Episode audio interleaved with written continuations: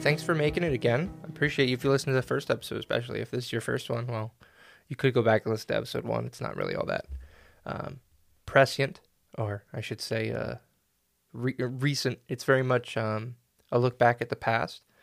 And from here, you know, in this episode, we're going to look back a little bit more at the past, just of but the past relating to the new guys that have joined the organization since uh, November. Um, but first, I, wanted to talk about, um, you know, last I record on Mondays.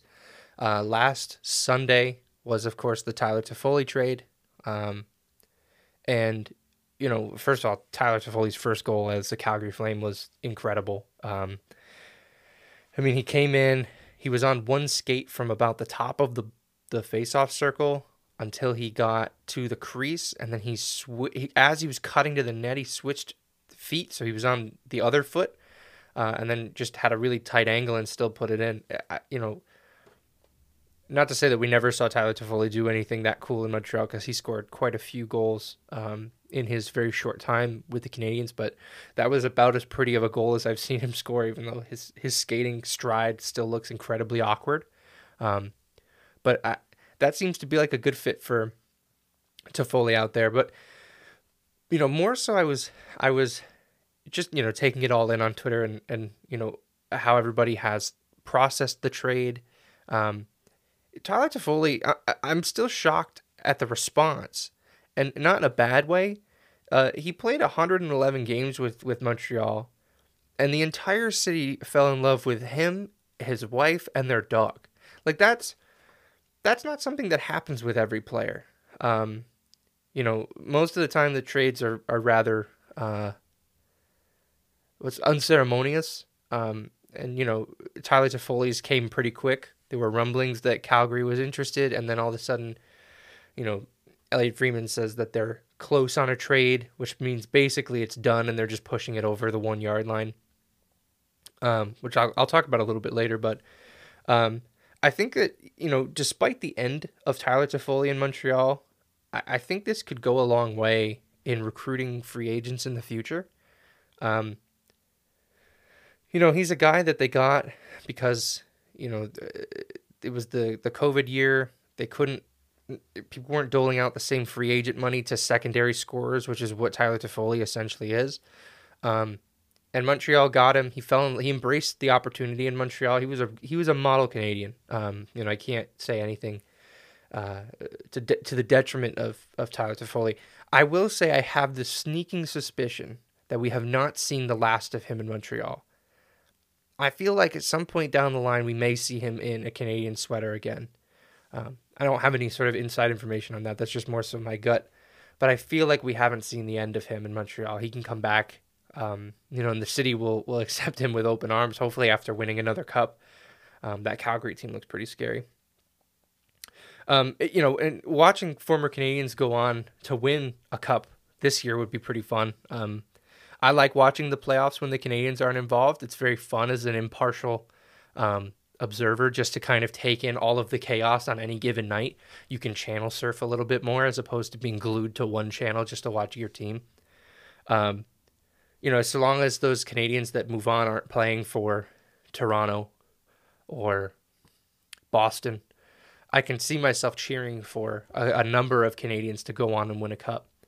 Um, I want someone to get sent to Florida um, or Carolina. I don't really like Carolina all that much, but the, I, I caught um, Kane's Panthers last week, and that Panthers team is loaded and loads of fun to watch. Um, but for now, those players are still on the Canadiens, the Ben Chiarots, the Jeff Petrys, the Artturi Lehkonens of the world.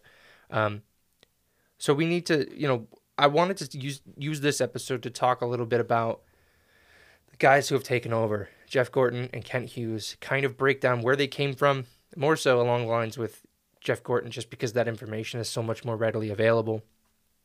And then kind of use that as a way to understand um, where they may be headed with this Canadiens team that has a lot of, of, of work to do before they are relevant again. Um, so I guess we'll start there. Um, obviously, Jeff Gorton is um, half of what Mark Bergevin's old role used to be. Remember, Mark Bergevin was the general manager and the executive vice president of hockey operations. His role has been split into two roles now, um, with Jeff Gorton occupying that executive VP role. Um, just to you know, it's possible his his uh, track record has been beaten to death at this point, but I feel it's important to to walk through. Uh, you know the sort of things that he has done in his career as an NHL executive to kind of piece together what he's hoping to do in Montreal. Um, so he was a he was with the Bruins for a while. Um, in 2006, he became the interim GM while they searched for a full time general manager who ultimately ended up being Peter Chiarelli, of all people. Uh, he was responsible for the Bruins 2006 draft. And, you know, that whole summer was really, really sharp for uh, the Boston Bruins. At the draft, they picked Kessel, uh, Marchand, Lucic. Um, they traded uh, Andrew Raycroft at the draft for Tuukka Rask, um, which is kind of, you know, one of those trades that the, the, the Maple Leafs look back on and they, they would definitely like a mulligan there. That's first of all, what Rask became um, was tough enough to stomach getting rid of. But looking at what Andrew Raycroft was in Toronto was nowhere near what they were expecting to get. Um, so, you know, as an interim GM, he pulls off a heist of a trade. Um, and then on July 1st, he he signs uh, Zdeno Chara and Marc Savard to uh, free agent deals. Marc Savard, we knew he had the talent. He was so injured that it never really panned out. He was still an excellent Boston Bruin for a long for a long time, um, but it just never it never panned out because you know his his, his health just deteriorated due to a lot of hits that um, you know were really questionable and suspendable throughout his career.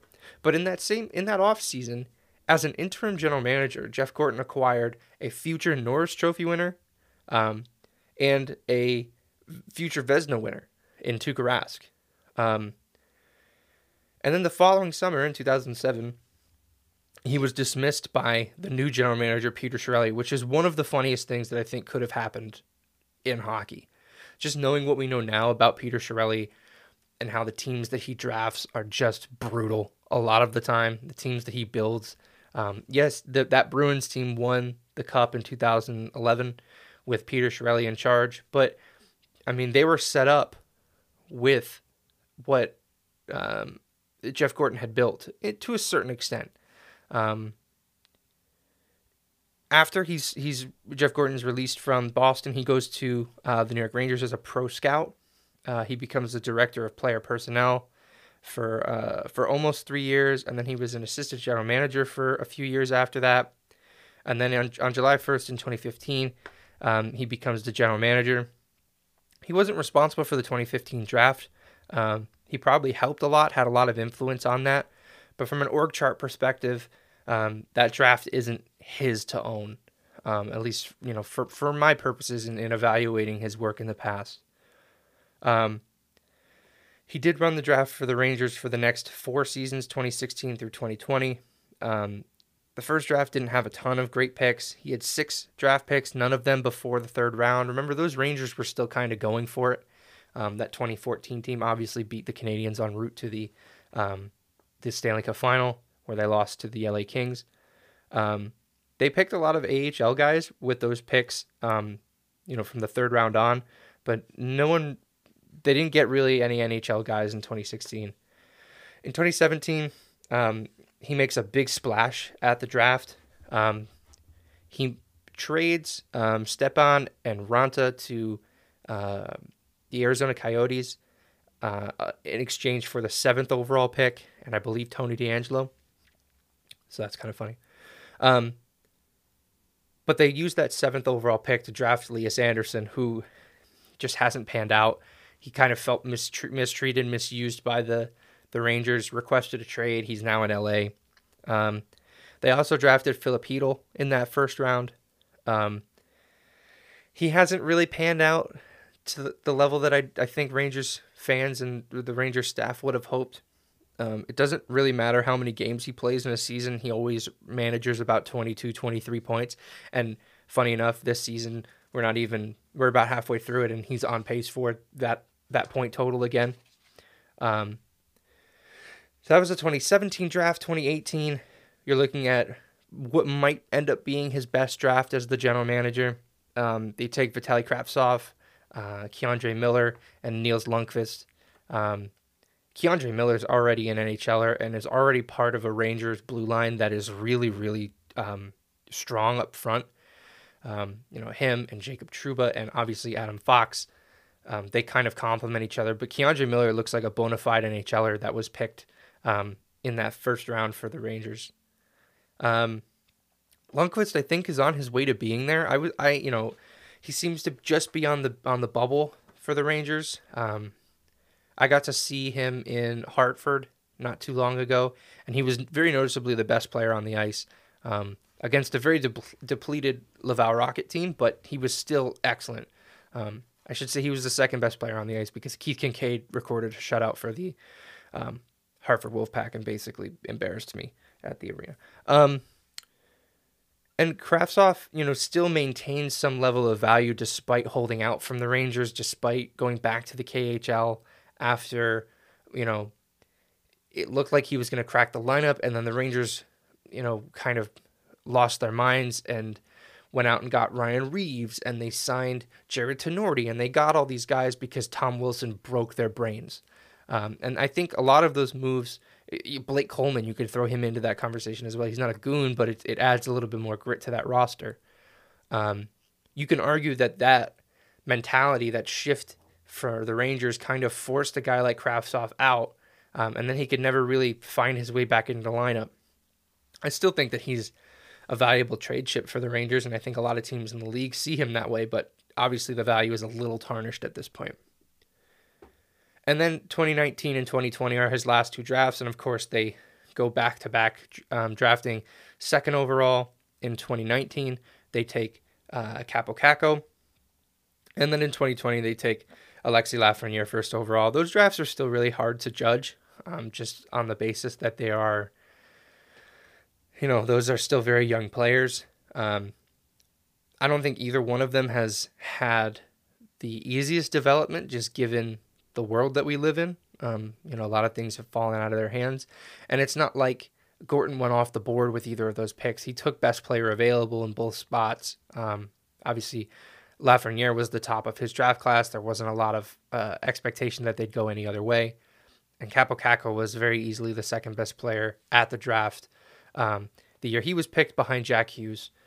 So it's not like Gorton, you know, went off the board and did something stupid and looks dumb because he did something stupid. I think of um, in 20, let's see, was it 2016? The year that Arizona drafted Clayton Keller, I remember everybody going, Clayton Keller shouldn't have gone that high. And while he's a fine player, he's obviously not fifth overall fine, and there were other, there were better players available. Gorton didn't do that. He took the two guys that should have been taken in those spots. Time will tell um, how they pan out. But with all that said, it's not it's not a great drafting record. Um, you know, it's not finding guys in the f- third and fourth rounds, uh, finding you know NHL talent in the third and fourth rounds. He's found some guys, but you know whether this is that falls on him not picking the right players or what have you, that draft record isn't, you know, it doesn't rival the better t- drafting teams in the league or the teams that just seem to find those gems in later rounds over and over again. Um, his trading is where it sort of gets into, um, you know, the territory that I'm more excited about, just in the sense that we're looking at a rebuild, and I think he's capable of those kind of trades. Um, obviously, I mentioned the Stepan and Raanta trade for Tony DeAngelo in the 2017 first. Um, it didn't work out so well, but he did he did get rid of some salary and Stepan on, in that trade, um, and you know, he found value he got value in that that seventh overall pick. Again, it was the drafting that kind of failed that transfer of value. Um, you know, if you make all those trades as rebuild trades and you get high draft picks and then you you duff the draft pick, it doesn't mean the trade was bad. It means the draft pick was bad. I think there's that time that that kind of gets a little um, fuzzy when it comes to um, evaluating uh, not only draft talent but but your ability to trade. Um, this the, the the trade in here that stands out the most to me and should stand out the most to literally anybody is Um, Derick Brassard in a seventh to Ottawa for Mika Zibanejad in a second. It's absolute larceny from the Rangers.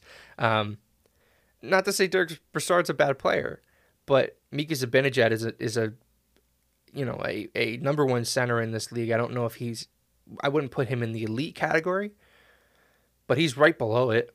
Um, he's been phenomenal for the Rangers playing center in, in a very you know contested market. Um, that and, and on top of that, just the two players aside, he managed to get a second on top of it, um, which you know it's not the best draft pick, but it's it's that's value you're adding. I don't know what Ottawa was thinking with that trade. I still look back at it and wonder what what was happening there. Derick Brassard played very well for Ottawa, but not to justify that trade again. And then we get sort of into the the two trades that I think um, I think encapsulate the rebuild for the Rangers the most. Um, Rick Nash goes to Boston for Matt Beleskey, uh, Ryan Spooner. Um, I think that's Charlie, or not Charlie Lindgren. I can't think of his name. Lindgren. His it's actually Charlie Lindgren's brother. I just can't remember the, the first name at the moment. A 2018 first and a 2019 seventh. Um, Nash was essentially toast at this point just because of the injuries that he had sustained in his career. So they did really well to get some really good value out of him. Um, I think I think that value would have been available from a bunch of other teams in the league, but Boston really wanted him. Um, and you know, Nash was a fan favorite in in New York. They spent a lot of dra- a lot of draft capital and prospect capital to get him in New York out of Columbus with with another huge trade. Um, so you know, to to cut bait on that and and realize you know we're moving on. We can't we can't hold on to this guy. I think that's something that's going to be valuable for the Canadiens if they decide to go that rebuild route, which I'm I'm leaning towards them, you know, towards accepting that that's the way they've chosen to go. And the second of those rebuild trades was um, Ryan McDonagh and JT Miller for Vladimir Mesnikov, Brett Howden, Libor Hajek, a 2018 first, which became Nils Lundkvist, and a 2019 second. That one was a pretty good return. Um, McDonagh obviously uh, had some term left on that deal. He's I think since extended in um, in Tampa Bay. So, but it's still a very good return for the New York Rangers on the trade of their captain and another you know top six forward. Um, and part of that is falling to better draft position. Part of the the asset you acquire is the inability to compete in your conference, the inability to compete in the league and fall further and further down into a higher draft order. Um, you know, that didn't work in that sense because that was they were trading for the 2018 draft, and that was the year they got Kravtsov, Miller, and Lundkvist. So, I mean, you could say that that's a very, you know, that that plan did work out. They fell further and they were able to draft higher. Obviously, those it it set them up for the next two years of being unable to compete and falling further and further. That's how they drafted Kaapo Kakko and uh, Alexis Lafreniere. Now, this one, the last thing that I think kind of completes what a general manager does um, is the free agency uh, signings that he had in New York. Obviously, we talked about two of them with Boston, where he signs Zdeno Chara and um, Marc Savard. Those worked out, I think, very well. Um, he did sign two in New York for defensemen that kind of worried me because they seem like moves that the last guy in Montreal would have made. And that's Brendan Smith. He signed him for four years, $4.35 million. That's a huge yikes to me. Like it's just a bad deal. Um, and then obviously the, the the Kevin Shattenkirk deal as well. Four years, six point six five million dollars. Um, they were both in this. Those contracts were both in the same summer. Uh, you know, you're doling out what is that 11 11 million dollars annually to two defensemen who just weren't all that great. Um, Shattenkirk's kind of turned it around a little bit, but he didn't look good then, and you know, we kind of all thought that that an overpay for Shattenkirk was coming just based on you know everything we saw. Um, I think he was with the Blues and they dealt him to the Caps at the deadline, and then he just didn't play well. Um, so even with all that said, he had set the Rangers up for a nice rebuild. Um, there's some young prospects there. They were, you know, trying their best to insulate them with good role players around them. He did, you know, have some things fall into his lap, like Artemi Panarin wanting to play in a major city. Well, you're, you're not getting any more major than New York, and you you know you get to live in Manhattan. It's a pretty sweet deal. Artemi Panarin signs with the Rangers. Um, that's a superstar winger that you don't need to worry about drafting or acquiring by any other means. It costs you no assets other than cap space to get him. And, you know, the other one being Adam Fox, who, like Panarin, just wanted to play in New York. Uh, I think he was drafted by the Flames. He ended up in Carolina as part of the Dougie Hamilton trade. Um, and he didn't want to play in Carolina. So he the Rangers got his rights and were able to sign him. So, you know, these are things that fell into his lap as a Rangers GM that I think, you know, he gets a lot of credit for, despite the fact that he didn't really do much to build that aspect of the Rangers. Um, he's not perfect by any stretch of the imagination, but there's a body of work that shows he can be successful in this role. What needs to come next is he needs to kind of adapt that to an organizational standpoint because he's not the general manager, he's the executive vice president of hockey operations. He kind of needs to help, you know, strengthen the vision of the Montreal Canadiens into what they keep what I keep hearing over and over again a world class organization. And one of the places I keep seeing that is in this this um, interview that that Eric Engels had on Sportsnet with um, Jeff Gorton. I'll link it in the description if you haven't read it yet, but it's it's excellent. You you should read it. I'll um I have some some things to pull from it. He wants to build the Canadiens into a um, a world class organization. Um, you know, he said when he came in, "quote I think that there was a little bit of an old school feel to this organization. Um, we know the Canadiens like their this is me talking now, not Jeff Gorton. We know the Canadiens like their their history and the, the you know the aspects of the team that that revolve around glorifying their past, but he noticed something that I think a lot of fans have noticed, where it just felt like the team wasn't um, adequately built to perform in the modern NHL um, or in the modern game of hockey. Um, you know, in Jeff or in, in Engels' article, he notes that the Canadiens don't even currently employ a skills coach or have an in-house analytics department. Um, you know, and that's something that Jeff Gorton talks about later on that he wants to try to bring into the modern world. Um, you can't win in this league if you're a team like the Canadiens and you are not flexing your financial prowess over the rest of the league in ways that are outside of the salary cap. Everybody has the same salary cap. The Canadiens are going to have a hard time signing free agents because of the tax issues in Montreal. Although you know Kent Hughes has said, "Well, I can get around that by you know structuring contracts a certain way," and I don't even think he's wrong. But that's just the reality of it. It's going to be hard to sign players because they they see Montreal as a tax problem. Um, where you can spend your money to give your team an edge is in your sports science. Um, even if you don't think analytics are valuable, which I think at that point, at this point, that ship has sailed. We know they have value in this league. Jeff Gorton notes that they have value in this league. Um, the Canadiens have not had any kind of analytics department.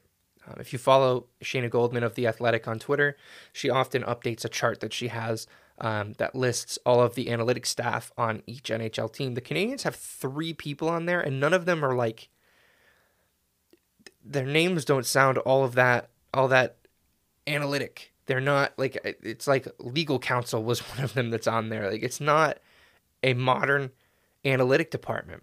You see a team like Toronto who values analytics very much and who is kind of in the same boat as the Canadiens. They have a lot of money that they can't spend solely on players. Their analytics department is built is a very robust department. They have lots of skills coaches that come in and work with their players on individual skills, something that, as Eric Engels pointed out in here, the Canadiens don't have. Um, there are other things too, like that were pointed out in Eric Engels' article that, you know, communication was practice. This is a quote from someone who spoke um, anonymously. Communication was practically non-existent with families, and it really uh, fell off since the start of last season. Nutrition for the players has really slipped. This is being since COVID nineteen started, and you know Quebec's uh, their protocols for dealing with it have shifted and have affected the Montreal Canadiens adversely. Um, the Canadian, you know, Eric Engels points out that the Canadiens players were taking home bagged sandwiches um, from their their uh, practice facility. Um, you know, on the when they were on the road, the main meal providers were like Uber Eats or DoorDash. Like they were they were eating like me, which is a massive problem for a world star athlete. Um, you know, the, the the Canadiens. It seems like COVID accelerated an issue that was already present under the last administration in Montreal. Um, I think one thing that Gorton wants to stress, and I I think that's leaking into Hughes a lot too, and we can get into that is, and I'll just read the quote from him. Um, I think the players have to know that we care about them on and off the ice. It's the way the world works now. Listen, this is a huge part of the game. I think you have to make sure the players know that we're fully invested to do everything we can to take care of everything off the ice that they need, which includes their families. And it's the little things, but they're big things. Whether it's taking care of their living arrangements, they need doctors, whatever they need they need to know that we're able to handle that. Ultimately, I can I think the thing to say is we can take care of everything away from the ice and just let them concentrate on being good hockey players. And I think when they show up every day and it's a positive environment that we're taking care of their nutritional needs and their workouts, that's something too. We're going to need we're going to have the proper planning in place with everything so that everyone understands that we're doing the right things on and off the ice and we need to take care of the families. That that to me is really um, it seems that seems more than anything like a call to free agents saying, "Hey, we're going to take care of you if you come and play for the Montreal Canadiens." Um, I don't. I'm not going to pretend that I know what was going on. Um, you know, under the last regime, um, but it it it's very nice to hear that they're they're considering taking care of their families as part of taking care of the player. Um, you know, during this COVID issue, we're talk you know we've talked a lot about Jeff Petry's play falling off, and you know one of the things that, that's going on with Jeff Petry right now is his his family has left Montreal and they're living in the states because of Quebec's COVID issue. That's not something Montreal can really handle, but it goes to show you how much off ice things could have a potential impact on the ice. I'm not going to say that correlation is causation here with Jeff Petry, but it's it's it certainly has to you know impact him. And back into the area of of analytics, um, you know, he says that they have enough um, access to analytics to carry them through the trade deadline on March 21st, um, and they've met with quote several bright people since then, um, and they want to put someone in place soon. Um, but the the thing that Jeff Gorton's looking for here is that he wants somebody who, while is brilliant mathematically and analytically, he wants somebody that does have some background in the game. Um, he says, "quote It's hard to have that all in one, but you need that overlap. I believe you have to have some hockey background, really know the game. You have to have a deep understanding of how it all works to be able to sell each department on what you think is important." Um, and we heard that in in Marty St. Louis um, uh, opening press conference where he said something along the, the very same lines that if you if you know i believe in analytics in the sense that you know how they're deployed can help us win hockey games but you have to be able to tell him how it helps you win how it helps the concepts that he's trying to build. I don't think that's necessarily a bad thing for gorton to say that he wants a an analytic department who understands hockey. He, he because the inverse of that is you end up with a team like the the Houston Astros, who you get all these financial executives in a front office, you know, just gamifying the game in a sense that kind of takes all creativity out of it.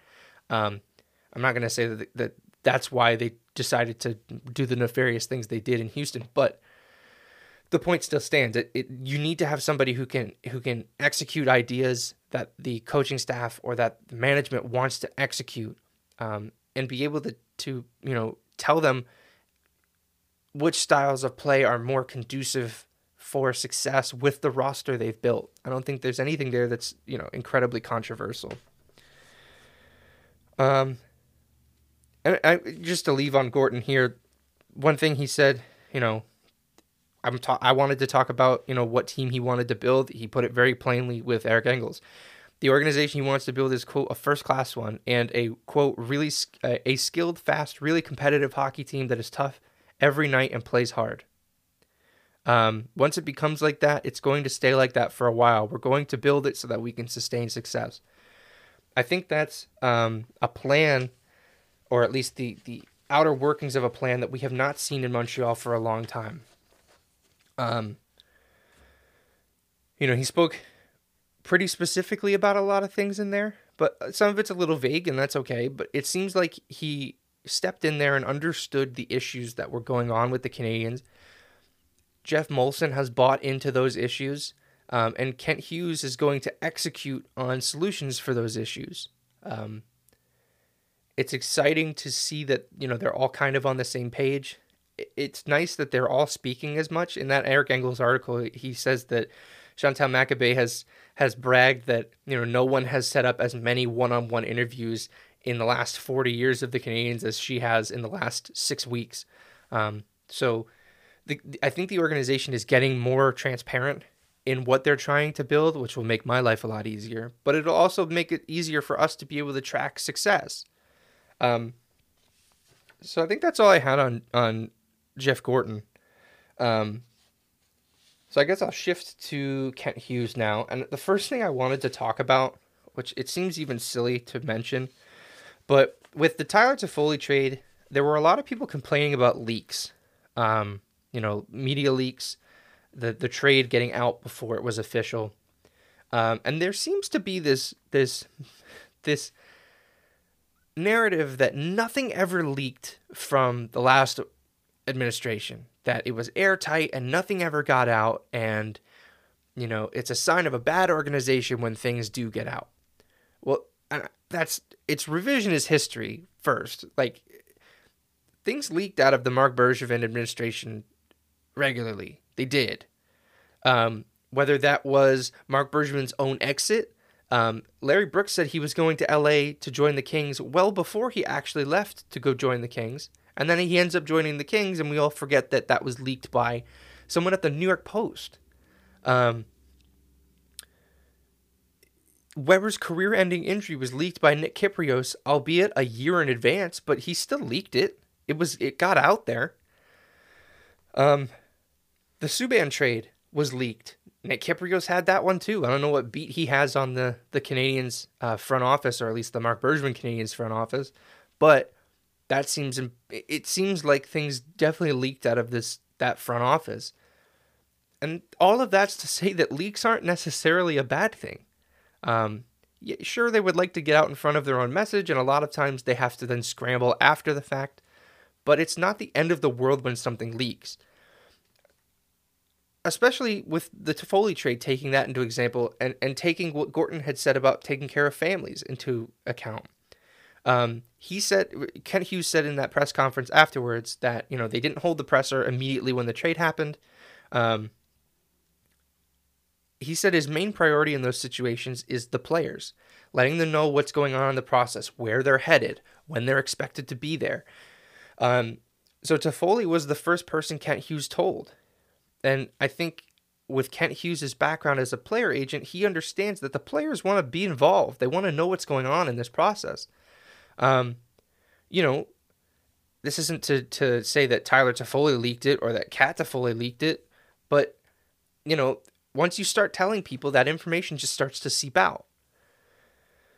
Um, he also called Emil Heineman which I believe is the uh, the proper pronunciation according to uh, Elite Prospects, Emil Emil Heineman, um, who was acquired in that trade. He called him to reassure him that he wasn't just a throw-in in the trade. Uh, Heineman is 20 years old.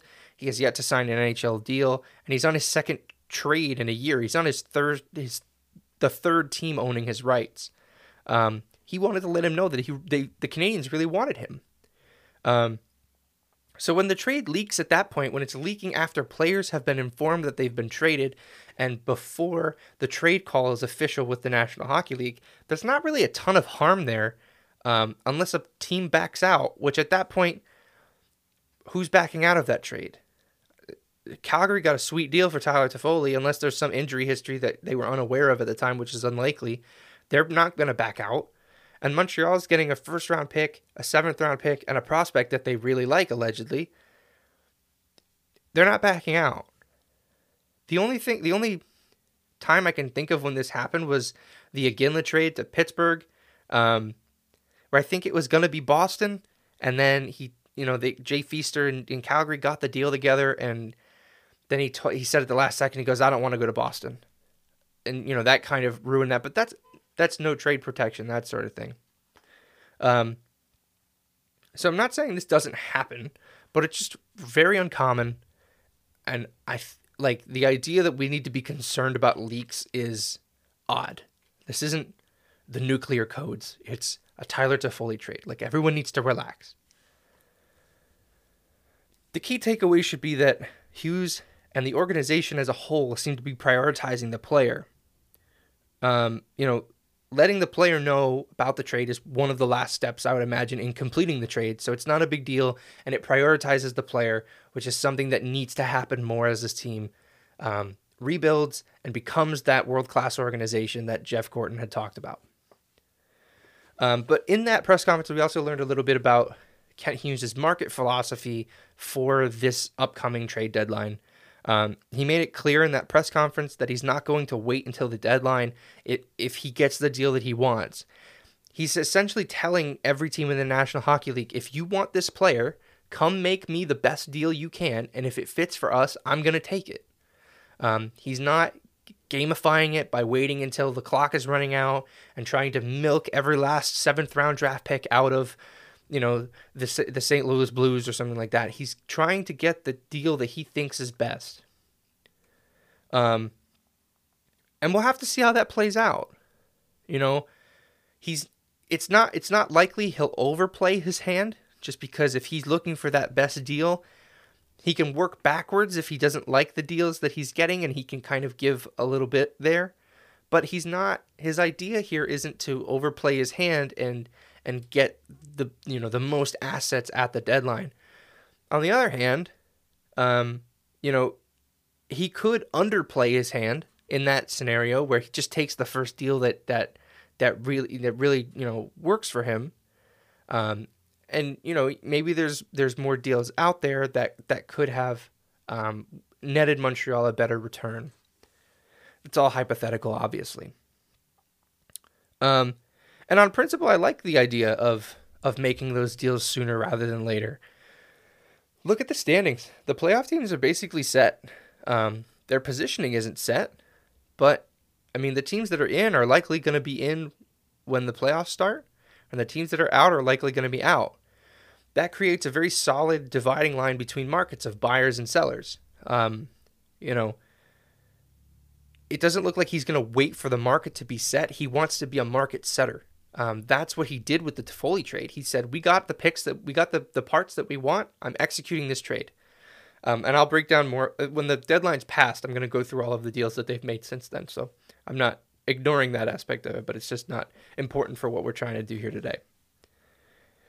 Um, so he's going to put himself in the driver's seat, which I think is very bold for a first-time general manager. Um, but I think he also knows how this plays out from it from a player perspective. Um, you know, I bet it's a little bit of a game of musical chairs, and some players who want out then run out of a spot. Um, they don't have a team to go to. I think teams, it's a little bit of a game of musical chairs. You don't want to miss out on that defenseman that you wanted, or that that last, you know, third line winger that could really put your team over the edge. So it'll be interesting to see how that plays out. Um, and you know, thinking long term with this team, it'll be interesting to see how Hughes, the seller, and Hughes, the buyer at the deadline, operate differently. Under the last administration, we kind of saw a stark difference between the two and how the, the seller seems to do better than the buyer. Um, so we'll have to see how that plays out. Obviously, we can only judge him on what he's doing now. Um, in you know sort of the the larger scope of things, just like Jeff Gorton, and it seems to be a message that's read up and down the the Canadiens org chart. Hughes has also talked about modernizing the Canadiens. Um, when he was first hired, he was talking about modern NHL coaching, and he named Rod Brind'Amour as an example of a modern NHL coach, um, which I don't even necessarily disagree with. It's it's tough to look at Rod Brind'Amour's body of work and say that he's not doing well. Um, and you know when when the rumors first started going out that that Marty St. Louis was going to be the next head coach of the Montreal Canadiens, I, you know, I joked. I said this just seems like Rod Brind'Amour but French. Um, if that ends up being the case, Montreal's in really good shape. Um, obviously, Rod Brind'Amour had a little bit more seasoning as an assistant coach before taking on a head, a head coaching role, but you know that that's that same idea is there. Um, you know, and just to to to tie a bow on on the modernizing aspect of it, when you've got Kent Hughes saying it as the GM, and you have Jeff, I almost said Geoff Molson, Jeff Gorton saying it as the VP, you know that this has to be something that Geoff Molson wants. That he wants a modern NHL team. Um, he wants he you know they're they're in that Engels article it says they're not going to spare any expense. They're going to go after the things that they need to help build not only a team but a, but an organization that is conducive to winning. Um, I think that that's a an aspect of all of this that we may not see a lot of um, from where we're sitting, but it's something that is going to make a huge difference if they execute properly. So then, the last thing um, I have here is the concept of the uh, old boys club, or as some in the French media have been saying, a country club. Um, obviously, the NHL is sort of ripe for this kind of um, organization building. Um, a lot of these guys are buddies. They hire their buddies to do stuff. Um, I'm going to paint both sides of this and then tell you where I kind of stand. But, um, you know, early in the building of the front office and hockey ops, um, Jeff Gorton and Kent Hughes they're already being accused of building that country club based on the moves that they've made. Um, obviously, there's the, the thought that Kent Hughes and Jeff Gorton are best friends. Um, they've known each other for quite some time, and Jeff Gorton very clearly said in his when he hired Kent Hughes, he, he said, "I think Kent would agree with me. Kent is not my best friend." It was very funny. I think Jeff Gorton is a very um, sharp-witted guy. Um, I also believe him when he says that. I believe that they're not you know, on the phone with each other constantly. I believe him when he says that they aren't best friends, they don't go golfing together, that sort of thing. Um, it goes a little bit deeper than that, though. So, in that press conference for the Toffoli trade, they mentioned that um, they're talking to Nikolai Bobrov or Nick Bobrov. Um, they've since hired him as co director of amateur scouting. He was the former director of European scouting for the Rangers and Bruins under Jeff Gorton. Um, and it's just, it's very clear that Gorton is going back to familiar wells with Hughes and now Bobrov. Um, the Bobrov one makes more sense in the sense that um, he's not with an NHL team right now, which means that, you know, he's kind of free to hire. When it comes to guys that, that are with NHL teams, you're not getting them until the draft is over. Um, teams protect that information, their, their draft lists, their their scouting reports they protect all of that. But you know that means that they they won't let a guy go to another team and participate in a draft using their what they think essentially is proprietary information. Um, so that's why Bobrov makes sense to come in now because he can at least help you now. Um, and he, he has a history in the NHL he's not just some guy they pulled off the street. He's not just Jeff Gorton's neighbor. He's he was a head of European scouting. Um, he'll be the what is it the co-director of amateur scouting. Um, Gorton was in the Rangers organization when St. Louis was in New York. He retired shortly after. I know Kent Hughes and St. Louis know each other very well. Um, Vinny Lecavalier is now in the organization as uh, I can't even remember the name. Is it special assistant to the general manager or special advisor to the general manager? Vinny Lecavalier obviously had Kent Hughes as his agent. So there's, you know, some connections there, as well as you know. The, Canadiens seem to be rumored to be interested in Rangers prospects. That just may be because Ben Chiarot is a good fit with the Rangers. Um, but you know, there, there's a lot here. I'm just listing everything I know as far as their connections so far. So let's. I, I do want to kind of unpack them though. So first on Jeff Gorton, This is just me thinking out loud. I think there's some unfinished business with what he was building in New York. Um, remember, think back to when he was fired. it was Tom Wilson dummying two of his players on the ice. It was uh, their owner, James Dolan, releasing a uh, basically, I guess I guess it's a press release, but it was I don't know. It was basically a diss track to uh, George Parros and the Department of Player Safety, putting them on blast. We know that um, both Jeff Gorton and the president, I can't remember his name right now, Davidson, Davidson, they, they disagreed with the the message. Um, and, you know, shortly after that, they were canned. He was, I think he's mad because he was, Jeff Gorton was building that Rangers team. And they're you know, we look at them now and they're going to be a playoff team. And I think this is just the opening of their window, um, especially with a young elite goaltender, um, some defensive players that I listed earlier that are playing really, really good hockey. Um, I think he looks at that, and I have no reason to believe this other than it's just what I believe. I think he looks at that and he's, he thinks there's unfinished business there. That it was unfair the way he was canned. Um, and that he needs to he needs to right that wrong. You know, he has said nothing but, you know, truly intelligent and truly, um, you know, observant things since taking over. And I think he has a, a higher purpose than just building a hockey team. Um, so he's he's putting people that he trusts in charge of, you know, what's going on off the ice with, you know, talking to families or making sure that the Canadiens are in a good spot with their analytics department or their nutrition or that sort of thing. Um, if he can hire the people that he trusts to run the hockey side of it, he can focus more on everything else in the back end. Um, it's delegation more than anything, I think. So, you know, in that respect, with him hiring his buddy, his buddies, I'm not worried. Um, at least not yet, and I'll continue with that you know, Kent Hughes, he's an agent. And I think most of being an agent is building and managing relationships. So that's what made him an attractive general manager. It makes sense that he's going to hire the people that he has a good relationship with. Um, you know, conversely, like, would you hire somebody who you don't have a good relationship with, that you don't know all that well? Um, it makes sense, you know, with these guys who have been in the sport for their entire lives, seemingly, it makes sense that they would try to hire the people who have been along on that journey with them. Um, I think Kent Hughes also knows what he doesn't know. Um, he knows that agents try to understand players and try to voice their concerns, but agents don't speak player. Players do. Um, I think bringing in St. Louis for that purpose is really smart. Um, not only are you bringing in a player, you're bringing in a hockey Hall of Famer.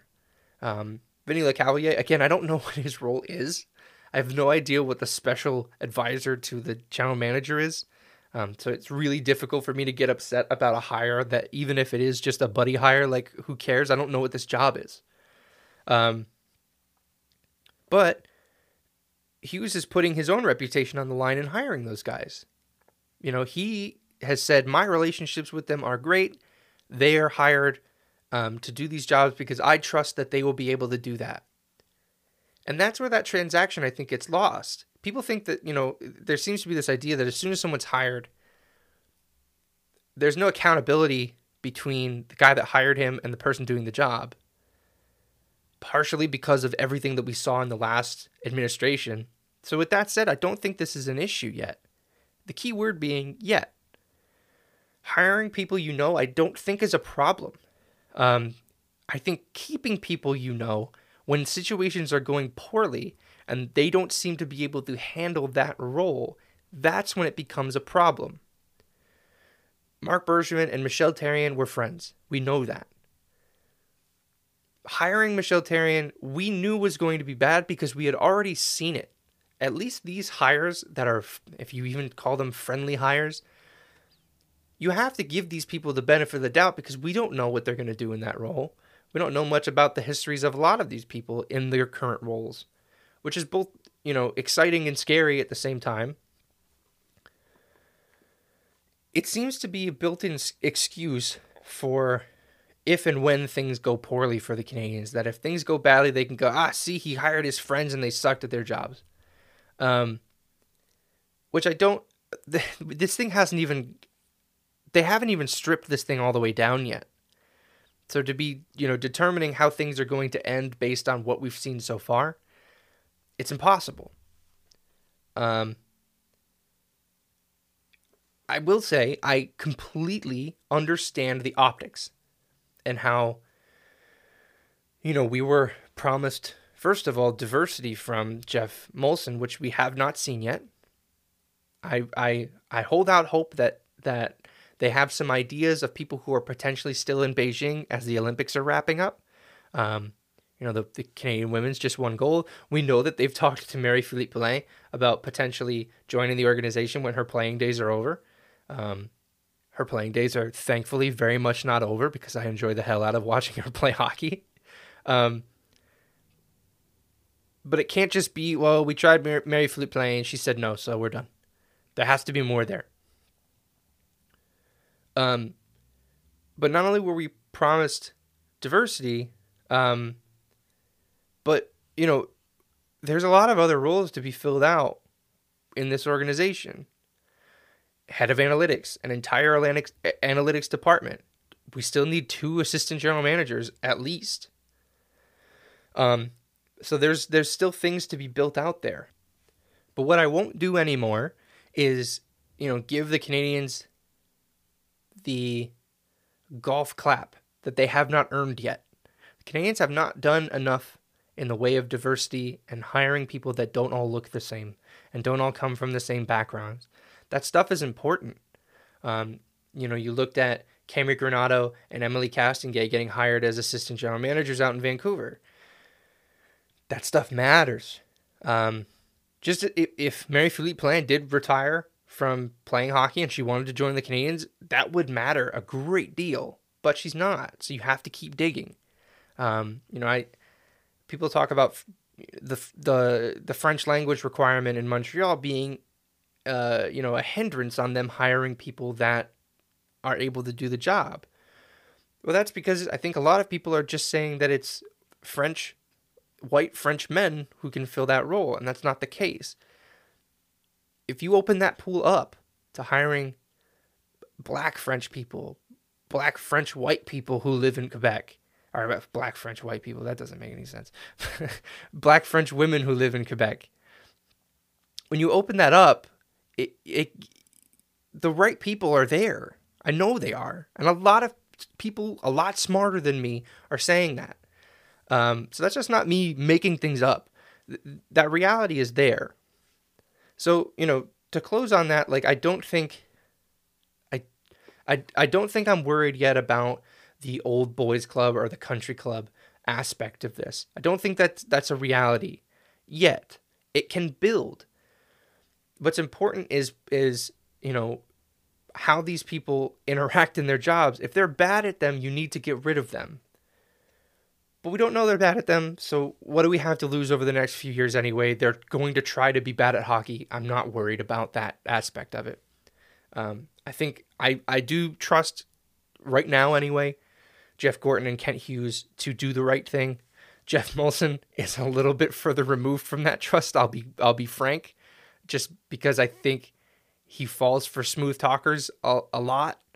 Um, but I'm not I'm not so worried about the other two that have been brought in to do this job. So, with that, I'll end with the question that I'm going to ask on every episode here Are the Canadiens any closer to winning the Stanley Cup um, than they were at the end of November in 2021 when Jeff Gorton was brought in to be the executive vice president? The answer is still obviously no. Um, they're still stripping this thing down to the studs. Um, even you know if they go that far. I don't know how far they'll go. Um, there's some rumors that potentially Josh Anderson might be on the move. That would be sort of a rebuild esque trade, um, but I don't think that's a reality just yet. Um, so no, they're not any closer. They still have front office things to build out. We still don't know how Marty St. Louis does in the long run. So we've we've all kind of got to pump the brakes a little bit on some excitement. Um, I don't think the answer to that question is going to be yes for some time and that's okay. That's what this is all about. Is the long run building a team that isn't just good for one season and then disappears.